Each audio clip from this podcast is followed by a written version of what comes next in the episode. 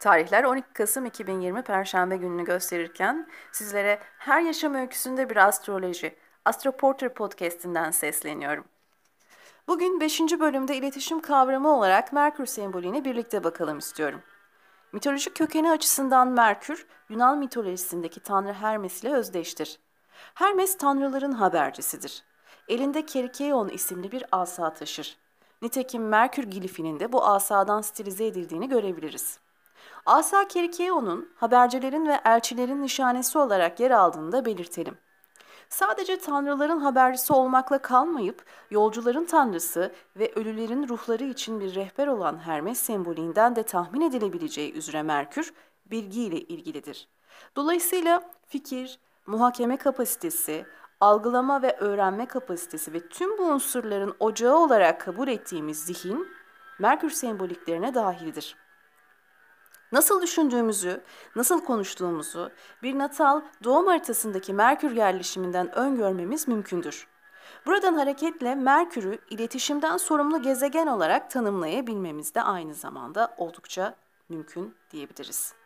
Kelimeler, kavramlar, ister dilimizin, isterse de kalemimizin ucunda olsun, orada Merkür'ün astrolojik donanımımızdaki göstergeleriyle karşılaşırız. Hangi burçta ve evde yerleştiği kadar yaptığı açılar da iletişimsel ya da düşünsel potansiyellerimizi dizayn edendir. Merkür deyince çok büyük ölçüde bilinirliği retro yerleşiminden ileri geliyor. Bu nedenle biraz da retro Merkür alameti farikalarına bakalım istiyorum. Merkür'ün retro hareketi söz konusu olduğunda zihin dış, dışa vurumsal etkileşime programlı çalışma prensibi içsel etkenlere yönelir. Bu yapı iki taraflı çalışabilir. Birinci olasılıkta ifadesel tıkanıklıklar görülebilirken, altında yatan sebep öğrenme, algılama ve anlatma yeteneklerine özgüven eksikliğiyle septik yaklaşma refleksidir. Objektiflik katsayısının da düştüğünü görebilmemiz mümkündür. Bir diğer olasılıkta ise ana akım düşünceden farklı bakabilme yeteneği söz konusu olabilir. Üçgen açıların eylemsizlik, rehavet ve buna benzer dezavantaj olasılıkları nasıl ki mümkünse, retro merkür sahiplerinin de yukarıda bahsettiğim dezavantajları aslında üzerinde bilinçli şekilde çalışılırsa avantaja dönüştürülebilir. İkizler ve Başak burçlarının yönetici gezegeni Merkür, fonksiyonel açıdan şahsi fikrimce İkizler burcu semboliklerinin temsiliyeti açısından daha birincil noktadadır. İkizler ve Başak burçlarının Merkür yöneticiliğindeki ortak sembolü mantıksallık olsa gerektir. Başak-Merkür ilişkisinin Başak-Şiron ilişkisi olarak yeniden düşünülmesi gerektiğine olan inancımı da buraya not düşmüş olayım. Ancak Merkür sembolini daha iyi kavrayabilmek adına bakmamız gereken ikizler burcu ışığında rasyonel düşünürlük, entelektüelite, çok yönlülük ve adaptasyon yeteneği, kıvrak zeka ve akıcı iletişim gibi başlıkları sayabilirken gölgelerinde aklı tek hakim unsur kılmak, böylece ruhu ve duyguları yatsıyarak akıl zehirlenmesini açık hale getirmek, entelektüel kapasitenin maymun iştahlılıkla birleşip malumat furuşluğa dönüşmesi, çok yönlülüğün dengesini yitirerek sığlaşması, yüzeyselleşmesi, istikrarsızlık ve tutarsızlığa evrilmesi gibi başlıklar görebilmemiz de mümkün olabilecektir. Merkür'ün natal haritadaki 3. ev yerleşimi doğal yöneticiliğindedir. Çünkü burası doğal ikizler burcu alanıdır. Dolayısıyla 3. ev yaşam alanları arasında ilk öğrenim, kısa yolculuklar, yakın çevre, zihinsel ve fikirsel eğilimler, meşguliyetler sayılabilir. Bu mecra kanalıyla bahse geçen yaşam alanlarının nasıl astrolojik olarak dizayn edildiğini yerleşik gezegenlerin ya da 3. evi kesen burcun yöneticiliğinin ne durumda olduğuna bakarak öngörebilmemiz mümkündür. Merkür ikizler arketipine baktığımız zaman öğrenci, gazeteci, katip, meraklı, edebiyatçı, genç, tacir gibi örnekler görebilmemiz de aynı zamanda söz konusu olabilecektir. Bugün 5. bölümde sizlere son zamanlarda mutlulukla yakından takip etmeye başladığım psikiyatrist, yazar ve şair Profesör Doktor Kemal Sayar'ın Başı Sinuklar için Kılavuz adlı kitabından bir iletişim biçimi olarak dinlemeyi merkeze almış, dinlemeye övgü bölümünü okuyarak veda etmek istiyorum.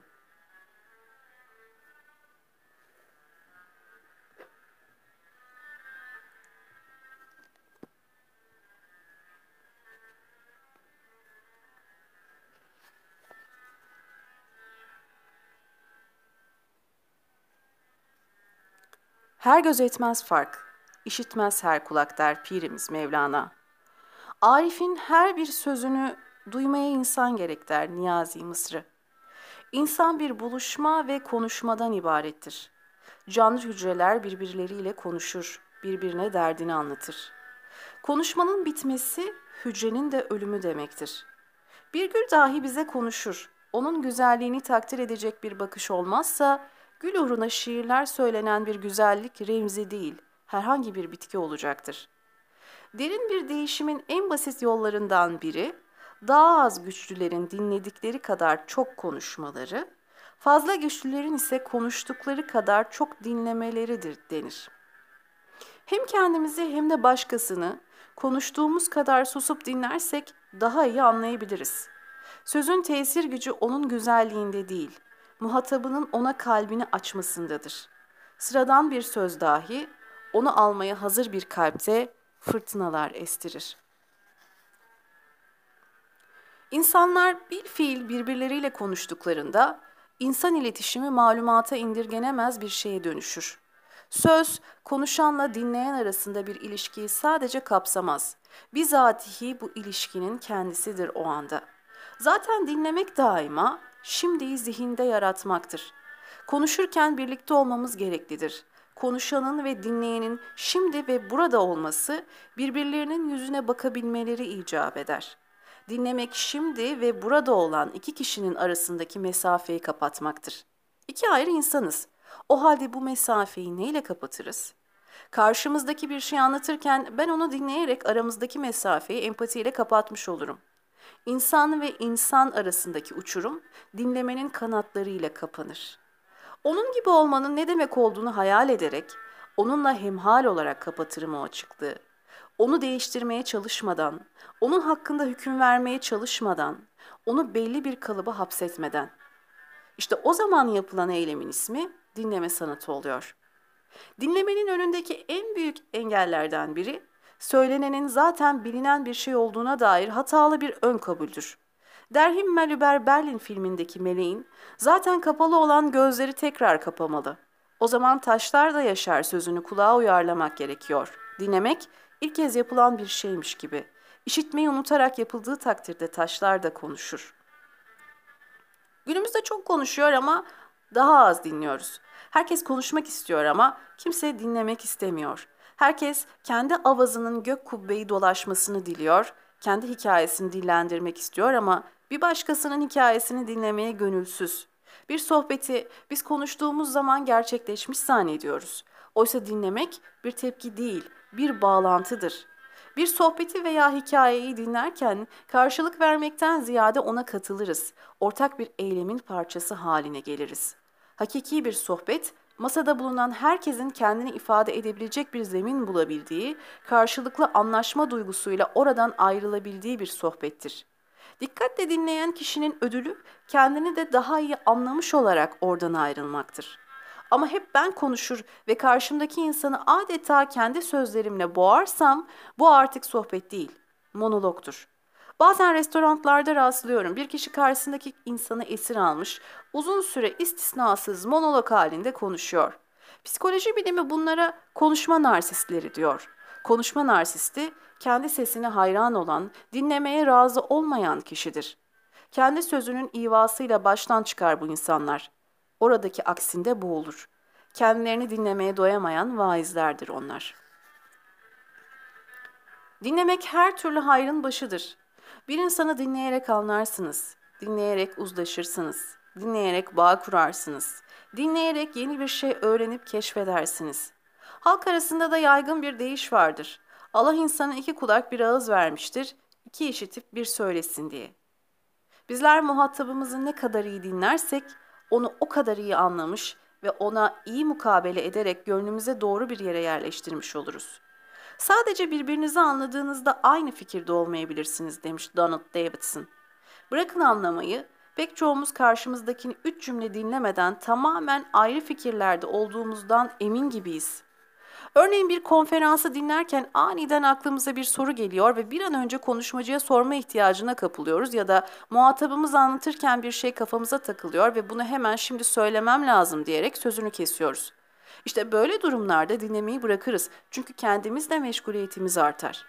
Gerçek bir dinleme kafamdaki bütün ön yargıları, ön kabulleri, peşin hükümleri bir kenara bırakmakla olur. Mevlana'nın bir sözü var. Haydi ben bensiz geleyim, sen de sensiz gel. Ön yargısız bir buluşma için muhteşem bir reçete. Gerçek bir sohbet böyle olur. Kafamdakileri bir kenara bırakıp bütün bir kalp açıklığıyla senin yanına geleceğim ve senin öğretmeni bekleyeceğim. Bir bilgenin sözüyle ifade edersek ağzı açık olan adam bir şey öğrenmez. Konuşurken bir şey öğrenmem, anlatırken öğrenirim. Dinleyen bir kulaktan ibaret değildir. Dinleyen hakkındaki ön kabullerimiz, onun neyi bilip bilmediği hakkındaki varsayımlarımız, sözün anlamını, kastını, söylenişini değiştirir. Ama daha ötesini dinlerken öğrenirim. Bir şeyi öğrenmeye hazırsam, muhatabımın bana bir şey öğretmesine hazırsam ondan öğrenirim. Buna en bilinen örnek bizim tekke kültürümüzde de yansımasını bulan Pisagorcu eğitim üslubudur. Pisagorculara göre benliğin efendisi olmanın yollarından biri de sükutu ve dinleme sanatını öğrenmekti. Logosu dinlemek der denirdi buna. Pisagorcu kültürde pedagojik kural uyarınca öğrencinin 5 yıl boyunca sessizliğini koruması gerekiyordu. Ders sırasında soru soramaz ve konuşamazdı. Bu gerçeğe ulaşmanın şartlarından biri olarak kabul edilirdi. Plutarkos, dinleme sanatı üzerine olan kitabında okula başlamanın ardından tüm yetişkinlik yaşamımız boyunca logosu dinlemeyi öğrenmemiz gerektiğini söyler. Ancak bu şekilde neyin doğru, neyin aldatıcı olduğunu, neyin retorik, neyin gerçek ve retorikçilerin söyleminde neyin yanlış olduğunu söyleyebileceğimiz söyleminde dinleme sanatına hayati bir önem atfeder. Dinleme, sizin ustalarınızın denetimi altında olmadığınız ama logosu dinlemek zorunda olduğunuz gerçeğiyle bağlantılıdır. Derse sessizliğinizi korursunuz. Anlatılanlar hakkında sonradan düşünürsünüz. Ustanın, öğreticinin sesini ve içinizdeki aklın sesini dinlersiniz. Buradaki en dikkat çekici ayrıntı dinlemenin muhataba yönelik bir eylem olmamasıdır. Dinleyen yaratıcı aklı dinlemektedir. Bu yüzden edilgen değil, yaratıcıdır. Bizdeki söyleyenden dinleyen arif gerektir anlayışı biraz da bu kadim hikmetin tezahürüdür. Dinlemek bir başka insanı keşfetmeye hazır olmak demektir. Bütün varlığımla, bütün dikkatimle ona yönelirim. Vücudumu ona yönlendiririm. Onun gözlerinin içine bakarım ve onun söylediklerini anlama çabasıyla dinlerim. İşte bu gerçek dinlemedir. Yoksa benim kafamdakileri ona boca etmek üzere sıramı bekliyorsam, lafı ağzına tıkamak, onu haksız düşürmeye çalışmak niyetiyle kafamda bir strateji kuruyorsam, bunun adına dinleme denemez. Orada karşımızdaki insana bir şey ispat etmeye çalışıyoruz demektir. İmam Gazali, dinleyen konuşana ortaktır der. Ritim, davranışlarımızın düzenlenmesinde temel bir unsurdur ve dinleyebilmek için de bu ritme sahip olmamız gerekir. İletişim bu ritmin icracısı olarak muhatapların girift ortak hareketlerle katıldığı bir dans olmakla kalmaz, aynı zamanda ritmi de oluşturan bir ortak eylemdir. Yani uyuma iştirak ederek dinler ve dinledikçe kendimiz için yeni bir bütünsel uyum anlayışı yaratırız. Dinlemek muhatabıma içimde bir yer açmamdır. Ona dair dikkatim şöyle bir mesaj verir. Sen dinlenilmeye layık bir insansın seni gönlüme misafir edebilirim. Her insanda dinlenecek bir hikaye vardır. Herkesin size öğreteceği bir hazinesi vardır. Bir dostumuzun anlattığı hikayedir. Giresun'un bir köyünde mecburi hizmet yapıyordum. Köyün delisi olarak bilinen biri vardı. Bana o insanın hali ilginç gelmişti. Onunla tanışmak istemiştim. Bir süre sonra hizmet sürecim boyunca oradaki en yakın arkadaşım o oldu. Onu dinlerdim. Hayatı hikaye etme biçimine, onun dünyaya bakma biçimini. Ayrılık vaktinde gelmedi. Ağlayacak gibi oldum, çok üzülmüştüm. Bu kadar sırlar paylaştığım arkadaşım neden gelmedi diye düşünüyordum. Muhtemelen o ayrılık anına dayanamayacağı içindir diyordum. Köy yolunda külüstür cipimizde yüreğimiz buruk giderken onun kanter içinde yamaç aşağı koştuğunu gördüm. Kendini arabanın önüne atarak şöyle dedi. Midemde bir tas çorban var. Hakkını helal et. Bir insana dinlerseniz onun ruhunun sizin ruhunuza dokunmasının yaratacağı mucizelere açıksınız demektir. Yaşayan ruhun mucizesi. O yüzden her insanın bizim ruhumuzu mucizeye açmasına, hayatın canlılığını içimizde uyandırmasına izin vermek lazım. İnanın bana hikayesine kulak kesildiğiniz hiç kimse sizi boş çevirmez. Hikayelerini gönül rızası ile dinlediğinizi hissettirdiğiniz hiç kimse sizi hediyesiz bırakmaz ve size hayatınızda düstur olacak bir şeyler anlatır. Babamı kaybettiğim günlerde pek çok danışanım özel olarak gelip beni teselli ettiler. Onlardan çok şey öğrendim. Öyle güzel tesellilerdi ki öncelikle insanlığın ölmediğini anladım.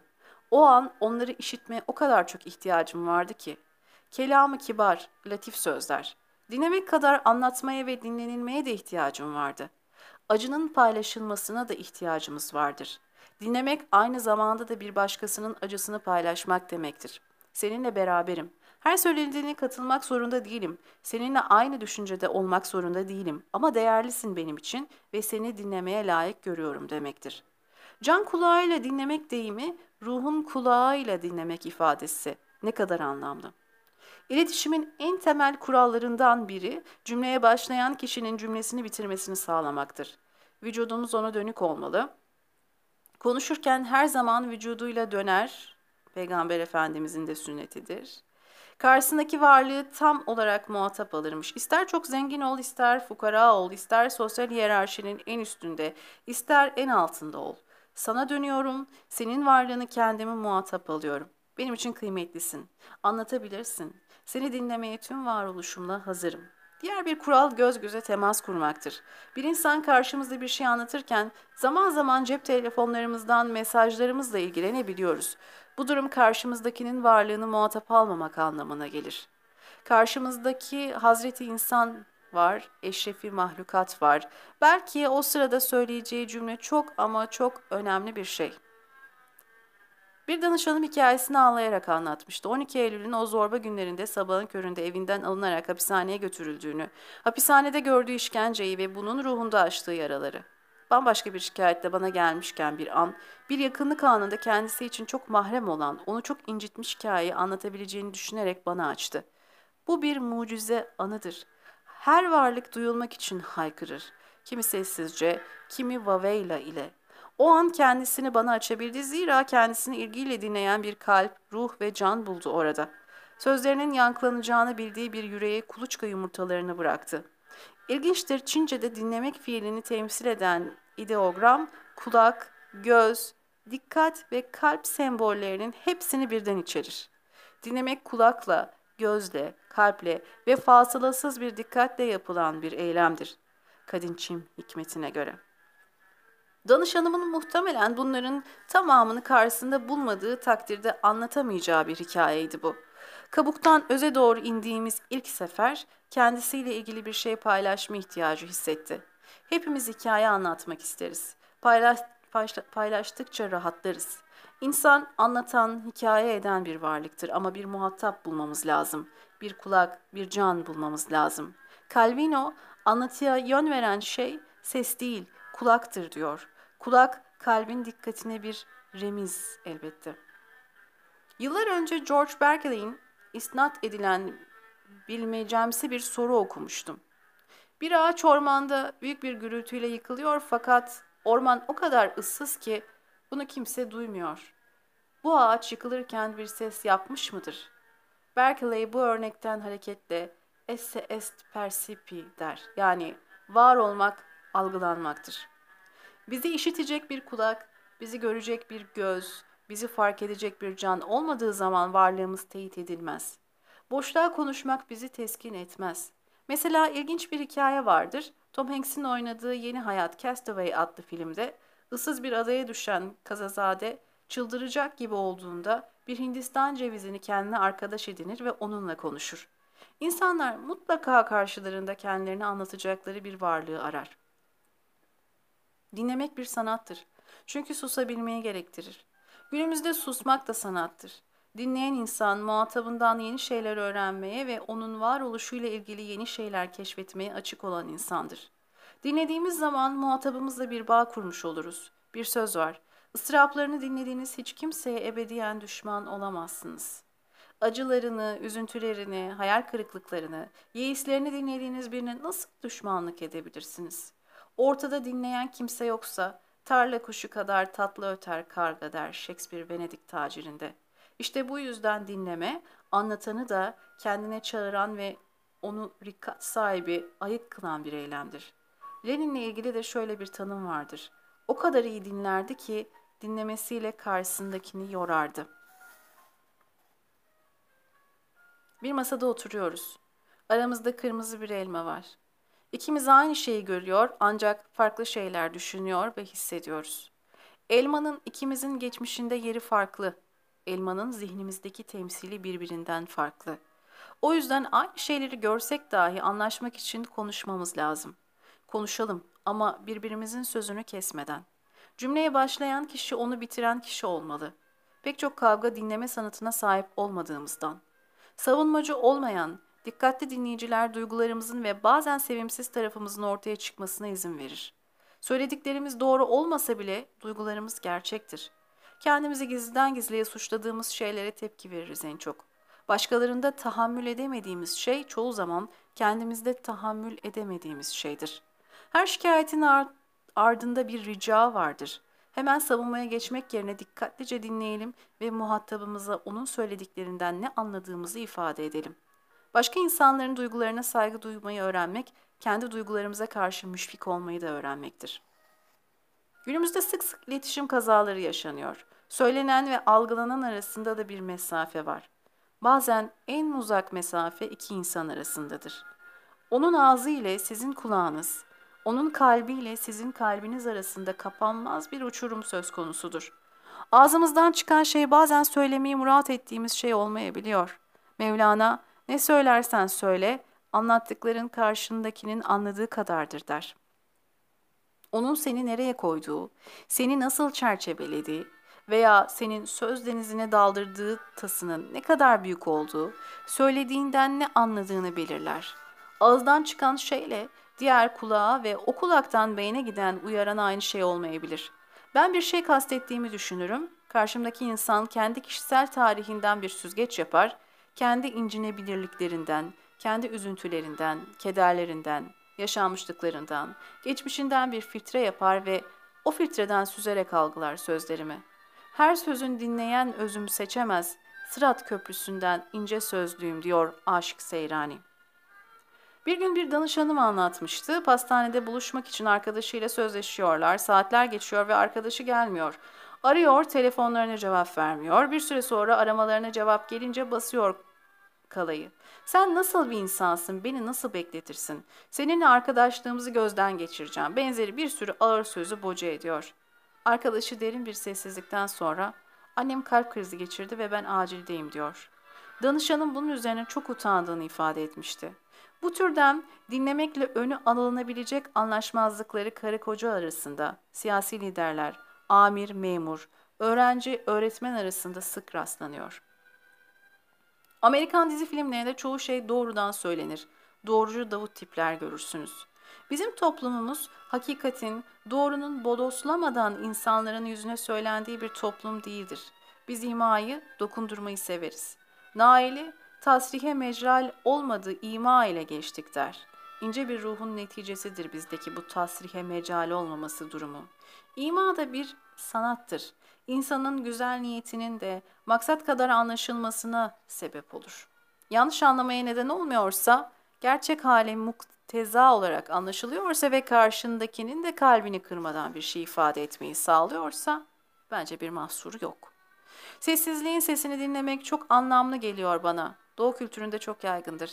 Bir hikaye anlatıdır. İki derviş buluşmuşlar, sonra bir odaya geçmişler ve uzun uzun yere bakarak susmuşlar. Saatlerce susmuşlar. Ayrılırken kucaklaşmışlar. Biri diğerine demiş ki, çok güzel bir sohbetti. Doğu ima ile geçmenin yeridir. Doğu sessiz konuşmanın yeridir. Gerçekten dinleyen kişiler kelimenin esasını, ruhun neşidesini anlatıcının gözlerinde, edasında bulurlar. Günümüz modern toplumu her boşluğu doldurmak istiyor. Sessizliğe tahammül edemiyoruz. Üç kişi oturalım, acaba iki dakika sessiz kalabilir miyiz? Halbuki sessizlik kendimizi tartmamızı, karşımızdaki insanı daha iyi anlamamızı, daha iyi sorgulama yapmamızı getirir. Nuri Pakdil, dilimin döndüğü kadar sustum diyor. Sohbetlerinde Edebiyat Dergisi'nin yazıhanesinde saatlerce sessiz otururlardı. Aslında orada bir şey yapıyor. Tıpkı Tapduk Emre'nin Yunus'a Bu dergaha on sene eğri büğrü odun taşımayacaksın dediği gibi bir çile eğitimi. Sessizliğe tahammül edebiliyor musun?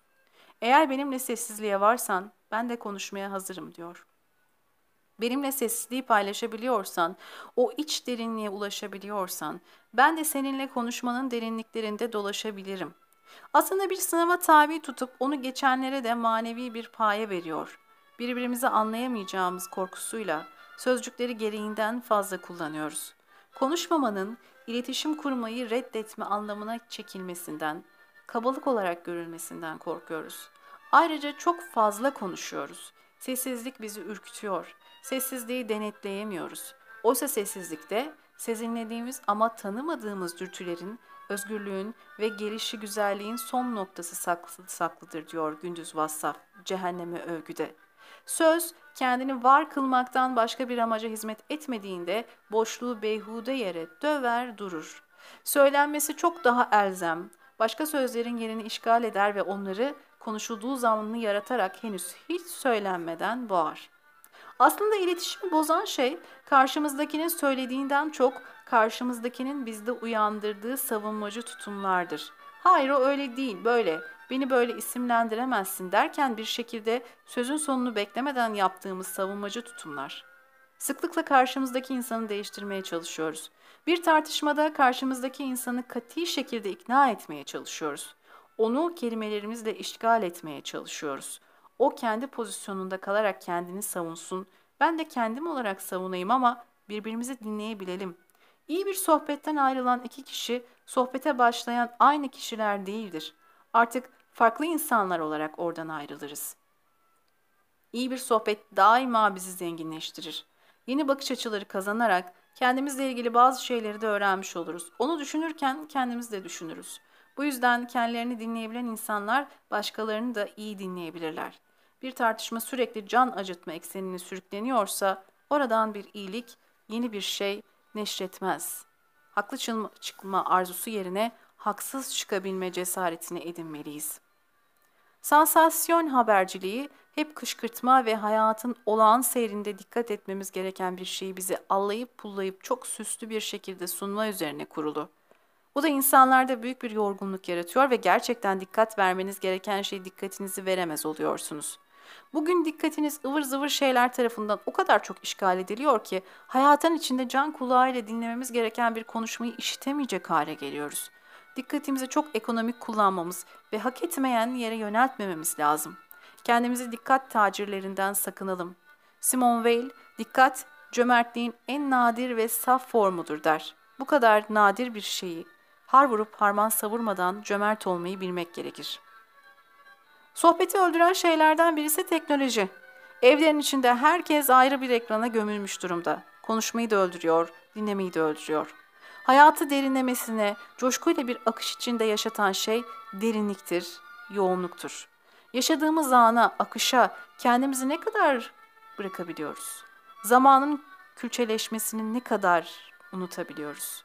Hayatın özünü aşkla, muhabbetle yaptığımız işler oluşturuyor. Bir bilge sözü der ki, büyük şey yoktur. Küçük şeyleri büyük bir aşkla yapmak vardır. Günümüzde dikkat en nadir bulunan şeydir. Dolayısıyla bir insana verebileceğimiz en büyük armağan da dikkattir. Anne babanın evladına verebileceği en büyük hediye dikkattir. Ülkeyi yöneten bir kişinin halkına verebileceği en büyük armağan dikkattir. Onları kale almaktır. Dinlemek tüm dikkatin yoğunlaştığı bir eylemdir. Dikkatimizi maalesef en çok da sevdiklerimizden esirgiyoruz. Feridüddin Attar'ın bir hikayesi vardır. Bir saka yolda giderken başka bir saka ile karşılaşır ve der ki, ''Güzel kardeşim, şu kırbandan bana bir tas su doldur da içeyim.'' Diğer saka şaşırır. ''Be adam, sende de aynı sudan var, neden kendi tasını doldurup içmiyorsun?'' Öteki saka yanıtlar.